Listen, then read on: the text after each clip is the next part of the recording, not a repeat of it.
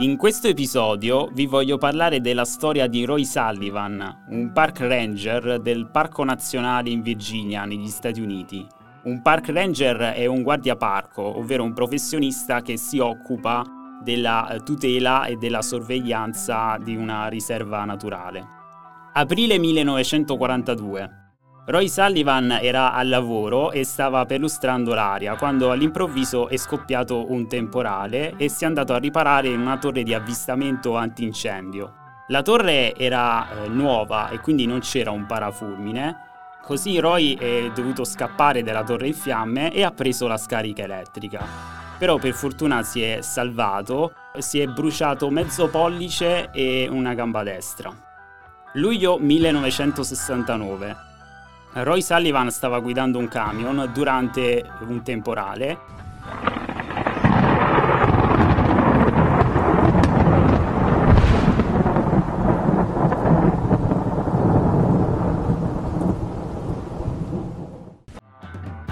E a un certo punto è stato colpito da un fulmine. Anche questa volta si è salvato. Di solito una macchina è in grado di ripararci dai fulmini, ovvero fa da gabbia di Faraday, è in grado di isolarci da qualunque campo elettrostatico. Ma sfortunatamente Roy teneva il finestrino aperto e prima il fulmine ha colpito un albero e poi ha deviato verso il finestrino. Anno successivo, luglio 1970, Roy si trova nel cortile di casa e a un certo punto un fulmine colpisce eh, un trasformatore di alimentazione e poi prende anche il nostro sventurato e gli brucia la spalla.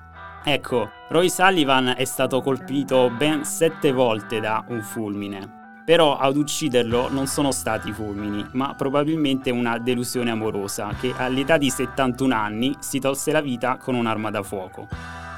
Allora, non sappiamo l'attendibilità delle sue testimonianze, anche se sono state riportate sul National Park in Virginia, però è vero che lui era esposto a causa del suo lavoro, ma la probabilità di essere colpiti da un fulmine è bassissima, quindi figuriamoci essere colpiti eh, sette volte dal fulmine. Roy Sullivan venne soprannominato il conduttore umano di fulmini. Stand clear, here comes Roy Sullivan. Stand clear, here comes Roy Sullivan. In questa puntata vi spiegherò in breve come si formano i fulmini e poi qualche curiosità nel settore della meteorologia. Come si forma un fulmine?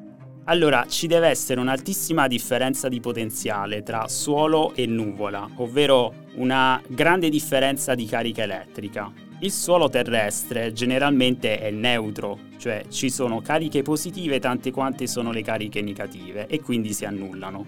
In quota però ci sono forti turbulenze e questo genera cariche negative sulla base della nuvola. Sappiamo che le cariche opposte, quindi positive e negative, si attraggono, quindi le cariche negative della nuvola richiamano le cariche positive del suolo. Voi dite, quindi allora c'è il passaggio di corrente? Eh no, perché l'aria fa da isolante, quindi riesce a bloccare il passaggio di carica. Ma aumentando l'accumulo di carica negativa sulla nube, questo dovuto anche alla turbolenza, che cosa succede? Aumenta la differenza di carica e quindi l'aria non riesce più a sostenere questo e si ha una violentissima scarica elettrica e quindi abbiamo il fulmine. Questo spiegato in modo semplice. La differenza di potenziale che si ha è notevole, va dai 10 ai 100 milioni di volt. Adesso facciamo un esperimento. Quando vediamo un fulmine, sappiamo che la luce viaggia a 300.000 km al secondo, quindi noi la percepiamo istantanea. Eh, il tuono si sente più tardi eh, perché la velocità del suono va a 300 metri al secondo nell'aria. Quindi dalla velocità del suono noi riusciamo a capire quanto è distante un fulmine. Proviamo. Fate finta che quando iniziate a sentire la pioggia che cade eh, si vede il lampo e da lì contate i secondi fino al tuono e calcolate quanto è lontano questo fulmine.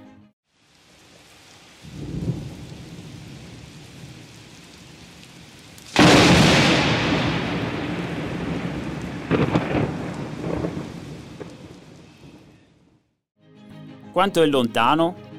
avete sentito che il tuono è arrivato dopo 5 secondi più o meno. Siccome il suono viaggia a 300 metri al secondo dovete moltiplicare 300 per 5 e quindi abbiamo 1500 metri. Il fulmine è lontano un chilometro e mezzo. Una curiosità, lo sapete che i meteorologi usano gli spaghetti? Permette? Gennaro Spaghetti. Spaghetti. Spaghetti. Spaghetti? Sì. Con l'essi, come Savona? Sì, spaghetti.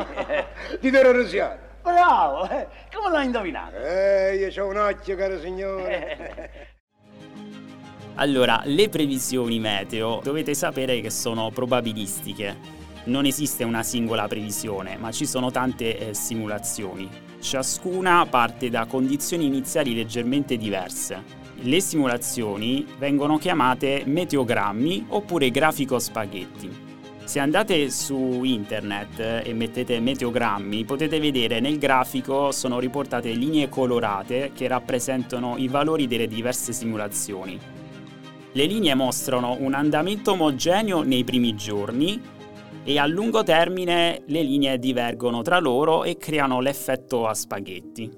Ci sentiamo alla prossima puntata.